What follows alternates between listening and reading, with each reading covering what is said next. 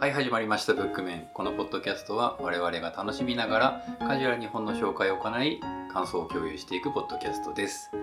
クメン2号のかいわれですブックメン1号のカバです。ブックメン5号の鬼おろしです。はい始まりましたはい、はい。はい感想会です。はい。えっ、ー、となんだっけな図書館戦争だ はそうですよそう い。だそこ大事です。図書館戦争の感想会ですね、で今回もにおろしさんにゲストで来ていただきまして、えー、と今回と次回の感想会に出ていただくことになっています。ははいい。よろしくお願いします。お願いします。どう話し始める かかおちゃんなんか直前に読んだって言ったあんだけど、のそうああんまりちょっと時間がなくて今朝なん何時からか忘れたけど読み出して、うんお昼過ぎぐらいに読み終わりました早いね読む早い。 早くないどう新鮮な気持ちで、新鮮なあのね全然覚えてなかったあね本当に昔。うんあの多分発刊直後ぐらいに読んでたんで、ちょうど10年とか9年前に読んでうんなんですけど、うんまあなんかいくちゃんがいたなっていうのと、はいはあとまあ共感がと仲悪かったなっていうのはなんとなく覚えてたんですけど、うんまあ全然覚えてなかったです ね。あの図書館内のいざこざみたいな話があった気がするなで読んでたらほぼその話だったりとか、あとはね手塚くんの存在完全に忘れてましあた本当に、うんのであの割と新作読むぐらい新鮮な気持ちで読んでました、楽しかったです楽しかったいいですね。 はいおじろさんノートを用意してください、ははいい、えー、どっから話そう。それですよね、本当に。割と我々は困ったらあらすじに沿って話すんですけど、あはいそんな感じでもよろしいですかははいい、でまあその目次でわかるんですけど章立てとしてはその図書館の自由に関する宣言に合わせて、うん1234と、まあ、あと最後の宣言とで章が分かれてる感じになってます、まあ、最初はあれですねそのなんだ入隊直後ぐらいの、うんきつい訓練のととこころろでねすうね、ん教官とガチガチやり合ってますよみたいな話とかこの辺どうですか二人どうっすか え何なんかあんま喋る 気ない僕が頑張って喋る回ですがいつも以上になんかなんかねこう読んでてはいすごくす、素直というか、うんそんなに癖のないストーリーじゃないそう ねだから何を喋ろうかなって ちょっとね来る時悩んでたねうんあの綺麗に完結してる話であればあるほど語りにく いそうそうそうそうパターンねうんまあそりゃそうなんだよなそうですねまあやっぱり少女漫画感あるなと思って読んでましあたね本当に割とこうテンプレじゃないあ確かにねその元気系の女の子がうん先輩に突っかかって仲悪いみたいに なって、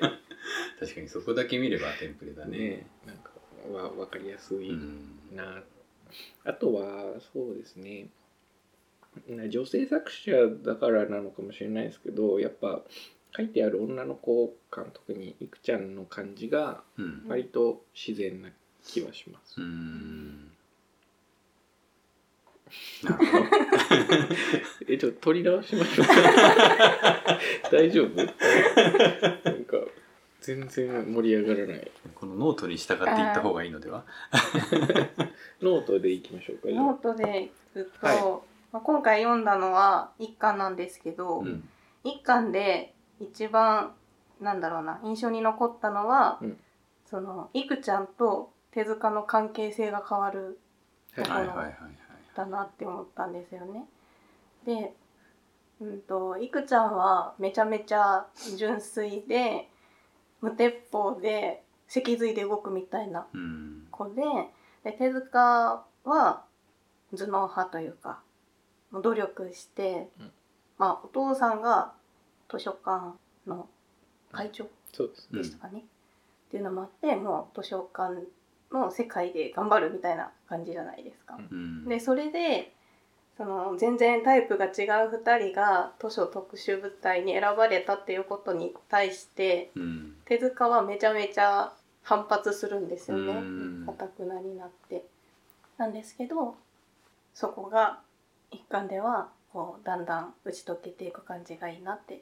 思いました。うんはいはいはいで特に好きなシーンがはい涼花委員会うんはいに襲撃をされるっていうシーンがあるんですけど最初の襲撃ですかそうですねはいはいはいでその時にうんとあちょっと順番前後しちゃったんですけど手塚はほぼ完璧人間なんですけどうん高いところが苦手っていうのがあるんですよね。でそれを他の隊員にはほとんど悟られてないんですけどいくちゃんだけ気づくっていうところがあって、い手塚といくがその襲撃された時に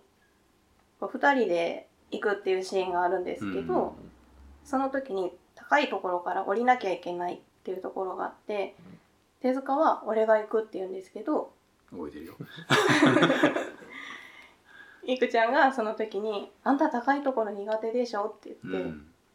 何でも一番じゃないと気が済まないの?」っていう一言を言うんですよね、はいあったあったうん、そのシーンが私にはすごく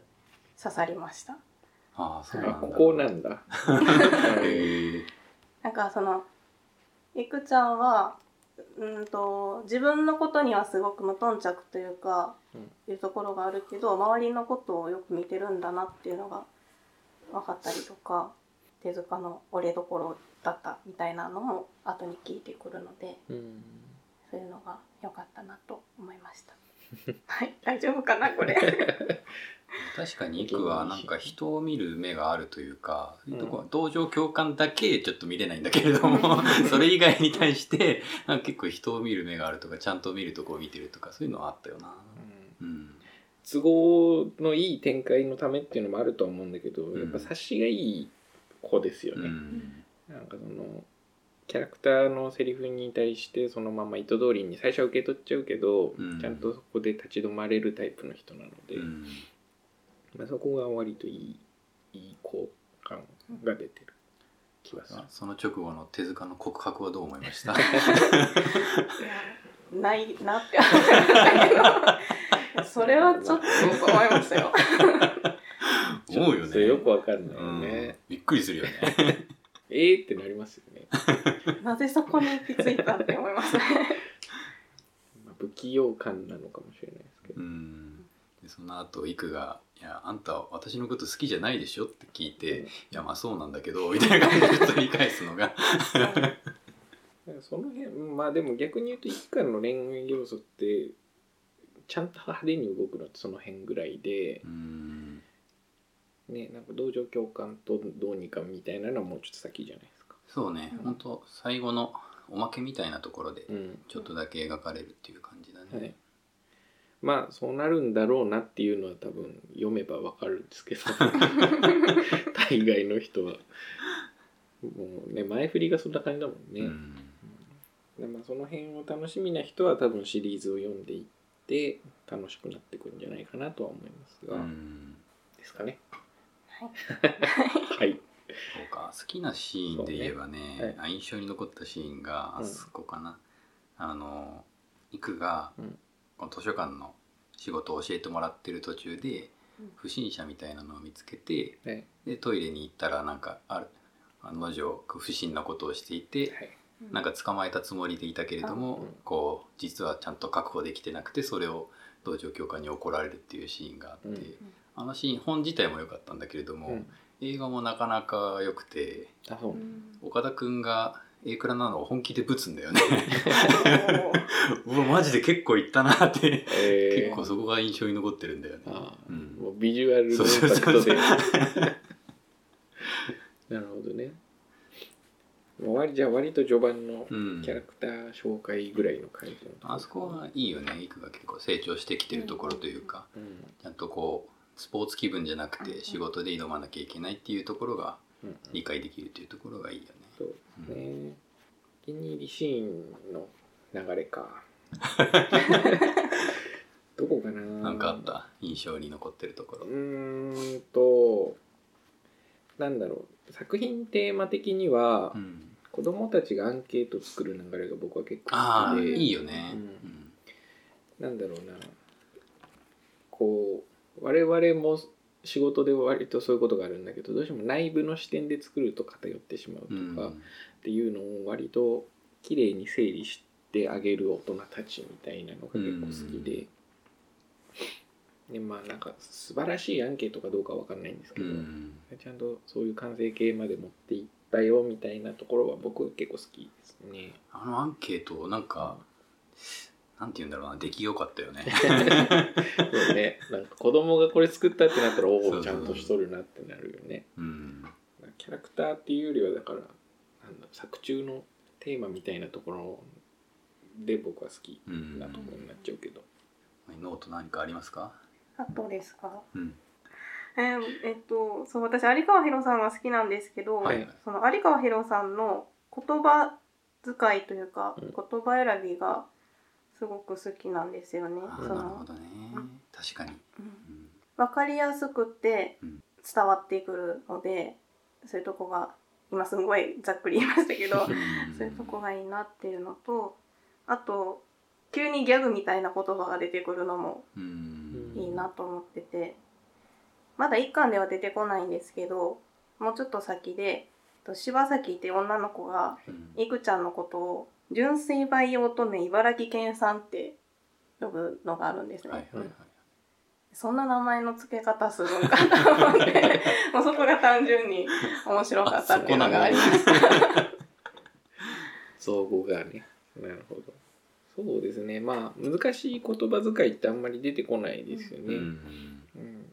いいセリフ言う人が結構いるよね、この小牧とかそうね柴崎もそうだし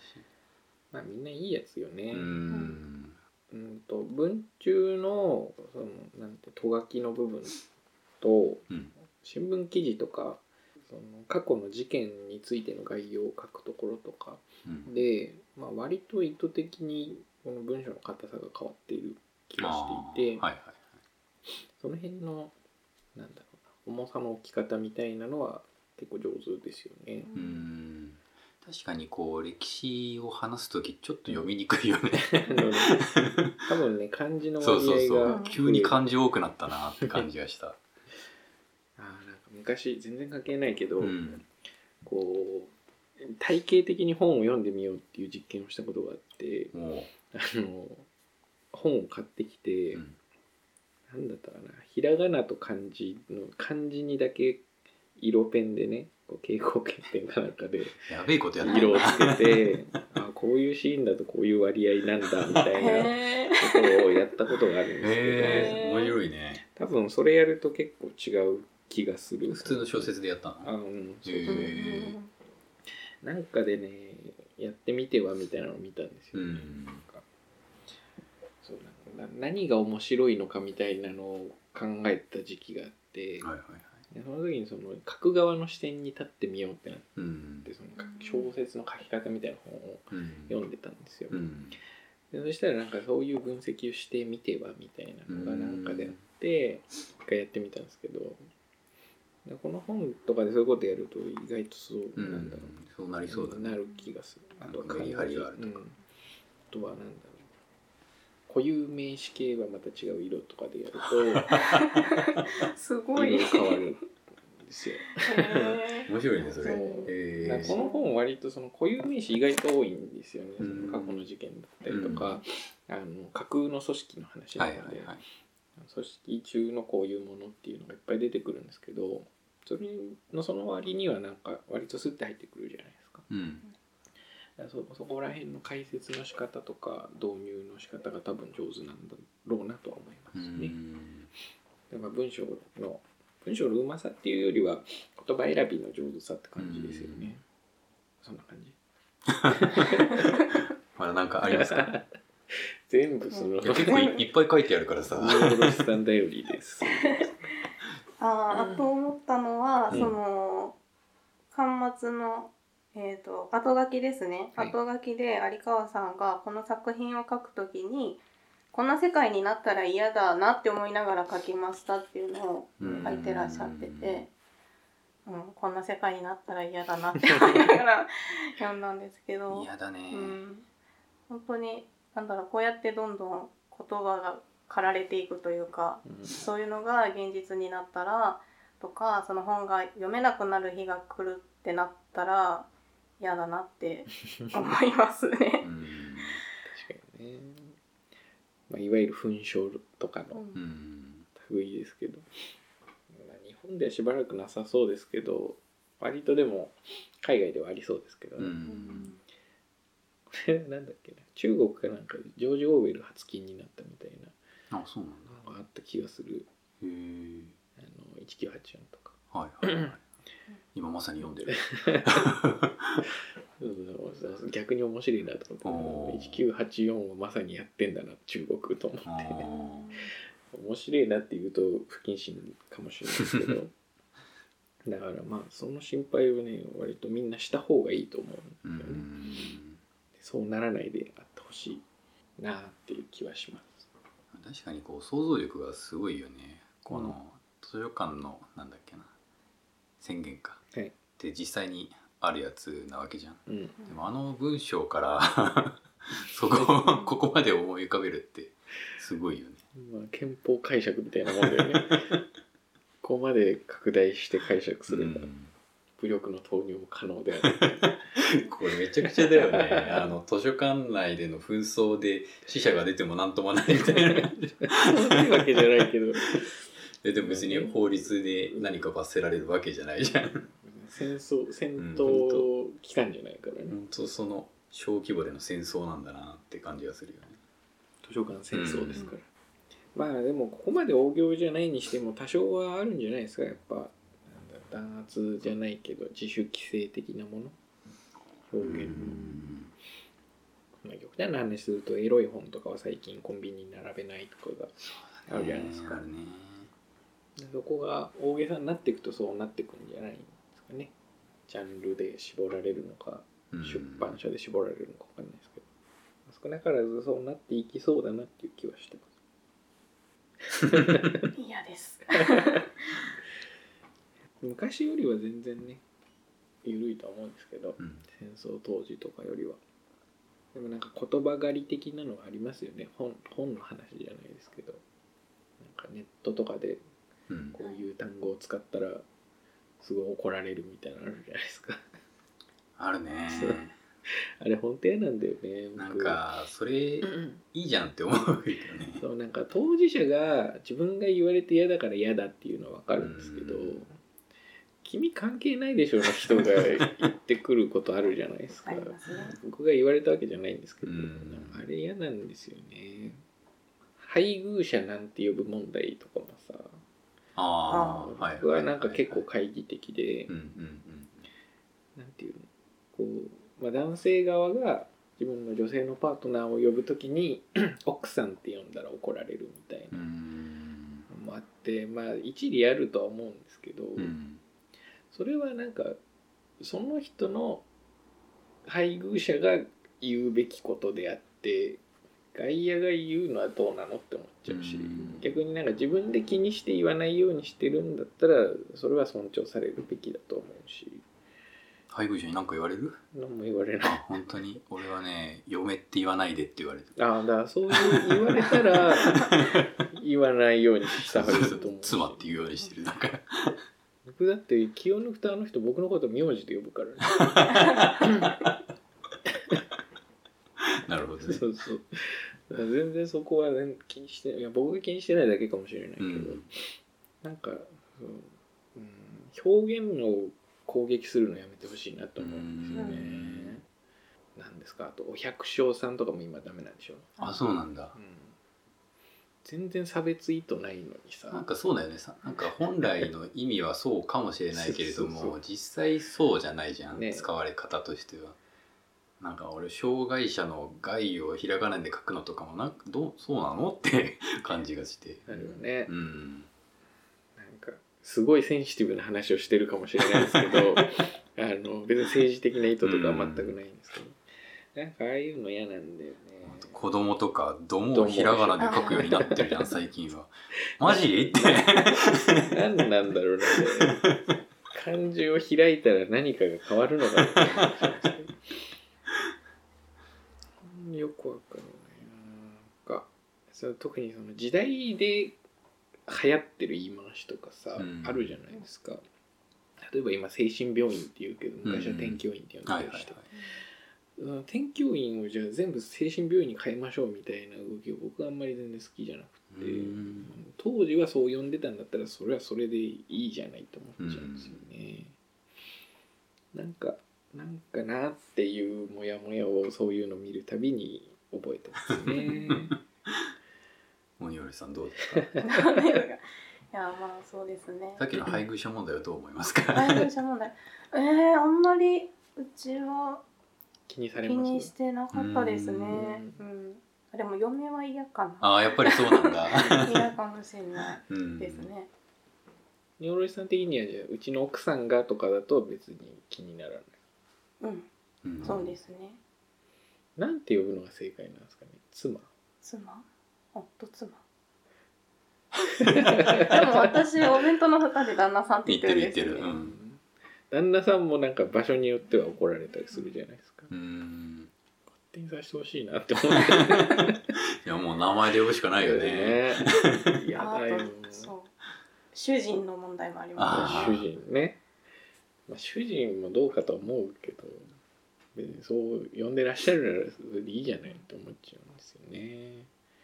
そうか。女性側があれですね。男性の配偶者呼ぶとき結構いろいろ気を使いますねす。うん多少気にします旦那主人結構なんかバッシングされる。バッシングされる。うんパートナーって呼ぶのもなんか違くないと思っちゃうんだよね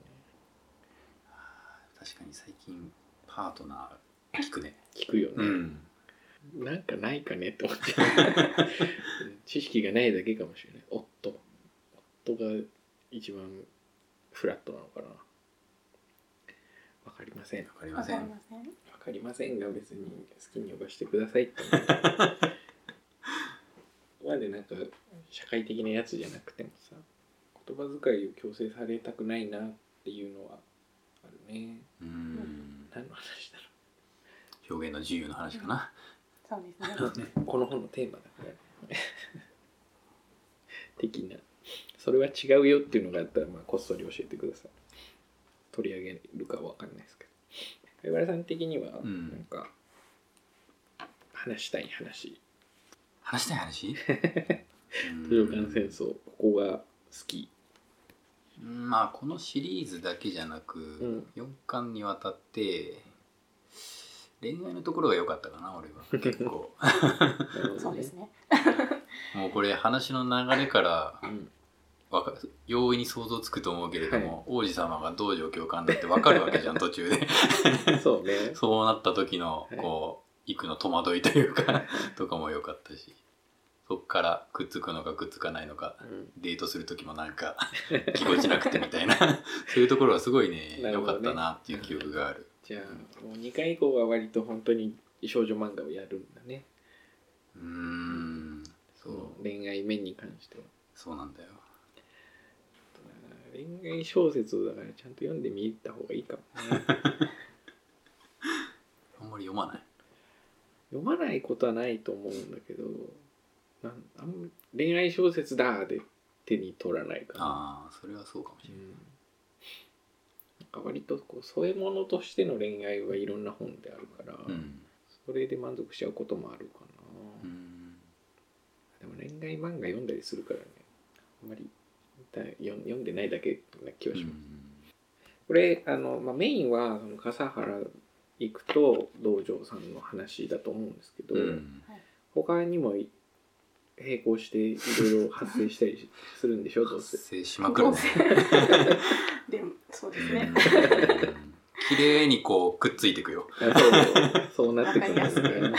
わかりやすくこことこここことここみたいな感じで、あそうなんだ、うん、今のところでもまだ女性割合が低いですけどそうだね徐々にじゃあキ徐々にャラクターが増えてくるんですかね、いいですねわかりやすいのは非常にいいことだと 思うんですよねなんか嫌じゃないですかこう突然突飛な話になられて、うん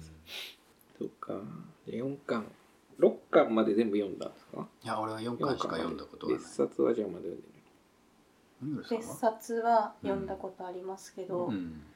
めちゃめちゃベタ甘ですもうあれこそ恋愛小説っていう感じでそうそっちそうになん片か方そうそうですねそう聞いたことがある知り合いにこう恋愛要素だけを特に抽出したのが別冊だった、ああなそるうほどなんですよかゆくなりそうなあ本当にあーってなりますそれはあれだな一人で読まないといかんやつそうだねなるほどないや逆に面白いかもなちょ最近重たい本を結構読んだのでうんあの天命のしるべを全部読んだのでああはいはいあのちょっとね優しい話に触れたい時期そこにいいかもしれない、うん続きと別冊読んでいくなるほどじゃあそういうところも期待して読んでいきたいですね、あと大丈夫ですかノートからはノートからははい はいはいそのまあ一巻の範囲でじゃあキャラクター好きなキャラクターで言うとみんなあれかいくちゃんになっちゃう あ私は柴咲ちゃんです、のかなああそうなんだはいへえ手塚かなことごとくなんか後々頭角を現しそうな二人ですけうど、んなんか手塚みたいなキャラ俺好きなんだよね、うんすごく容量が良くて天才なんだけれども、こう心の面であまり未熟であそいつが成長していくっていうのがなんか他の漫画とかでもそういうキャラが好きでさ、うんなんか気に入っちゃうんだよね不器用タイプみたいなそねうそうそうそうなるほど柴崎さんはどういうところが好きなんですか柴咲さんは頭がいいかっこいいよね頭がいい、うん本当になんかそうねキャリアウーマン感があうるんだよんね、なあ俺誰なんだろうなキャラで言うとうーんわかんない なでも源田さん好きかもしれないかっこいいねううんんなんか渋いおっさんが好きになる傾向がある、お前らに大人の戦いを教えてあー いいですねそうだなあとはそそこかなそこが好きなんだな、うん多分やっぱ僕は子供の指導者がすごい好きなのかもしれない、いいよねうんなるほどな手塚くん手塚くんは今後はもうちょっとこう柔らかいキャラになっていくんですかどうだったかなあんまりこう234を覚えてないっていうのがあるんだけれども、どうでしたっけ変わらず、うん一巻よりかは随分丸くなっていまあすそうだねんまあ、一回の最後でね割とこう幾にレベルを合わせていった感じはしましたけ どなるうんほどね可愛らしいですねうんなんで男の子の方が可愛らしいって評価になっちゃうんだろうねこういう時は確かにね女性はかっこいいねって評価しちゃううんですよねん、じゃあ意外にもキャラの好みは分かれましたねうん、あと私は、うんその前紹介会の時にはい何年か経って読み返しても面白かったって言ったんですけど、はいはい初めて読んだ時は、えっと道場教官とかいくちゃん好きだったんですけど、はい今最近になって読んでからはそのテンダーさんとかあと折口さんはいもうんいいなって思うようになりました、はいじゃああれですね視点が割と大人 の方に自分渋のさに魅成長力とがかも立場的に変わってきますしねうんそうですまあねいくちゃんの頑張れっていうところから上の人分かるわってなってくうる んかもしれないですね。いや、なるほどな。そうそう考えるとちょっと怖いな。 何が怖いいのやなんか10年後ぐらいに読んだら今度こう副館長とかに、こうまあ、あの人もいい人なんですけど徐々に視点がなっていったらこう自分が老いてきていいるや確かに副館長に共感しちゃうかもねね今なんかすごい人だと思ってるけどうんこの人も苦労があるんだろうなみた いな なってきちゃうんだろううね、んそういう意味でこう年齢層別の好きなキャラって意外とばらけるのかもしれない、うん面白いなシリーズもの読み返したりするとなんだろう感情移入できる立場が全然変わったりしますもんね、うん読んでる人は自分はどのキャラが好きだみたいなのも感想でもし書いてくれたら嬉しいですこんな感じですかですかねはい大丈夫なんかあ言んいまり残したことはありますか喋りきれてない印象があるけど もうわからないもうわからない、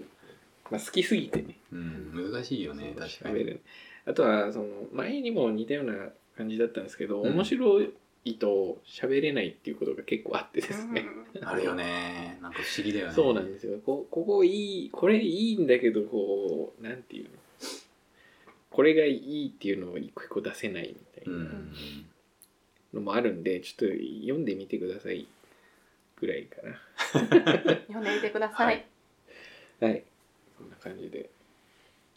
よろしいですかよろしいです。はいじゃあ感想会はこの辺りで一旦終わります。えっ、と、なんか思いついたら後日また発信するかもしれないし、Twitter とかでつぶやくかもしれません。えーブックメンは Twitter をやってまして、えっ、と、すべて小文字でブックメンアンダーバーポッドキャストというアカウントでやっておりますので、どこまでの時に来てくれると嬉しいです。鬼よりさんなんか宣伝とかあ、は広い。報ありりがとうございます。えっと、お弁当の蓋というポッドキャストを配信しています。私が好きなものの話とか、日常について、ゆるっとおしゃべりしていますので、よろしければ聞いてみてください。はい、みんな聞きましょう。行きましょう。お願いします。いろんな話が。はい僕はあの料理器具の話をいっぱい聞いてあ、嬉しい。ありがいいよね。とうございます。欲しくなっちゃう、うんんで、えっ、と引き続き次回は鬼原さんに紹介いただいた本の感想を取っていきますのでそちらもお楽しみにください、はいじゃあ一旦お別れとなりますお疲れ様でしたさよなら。さよなら。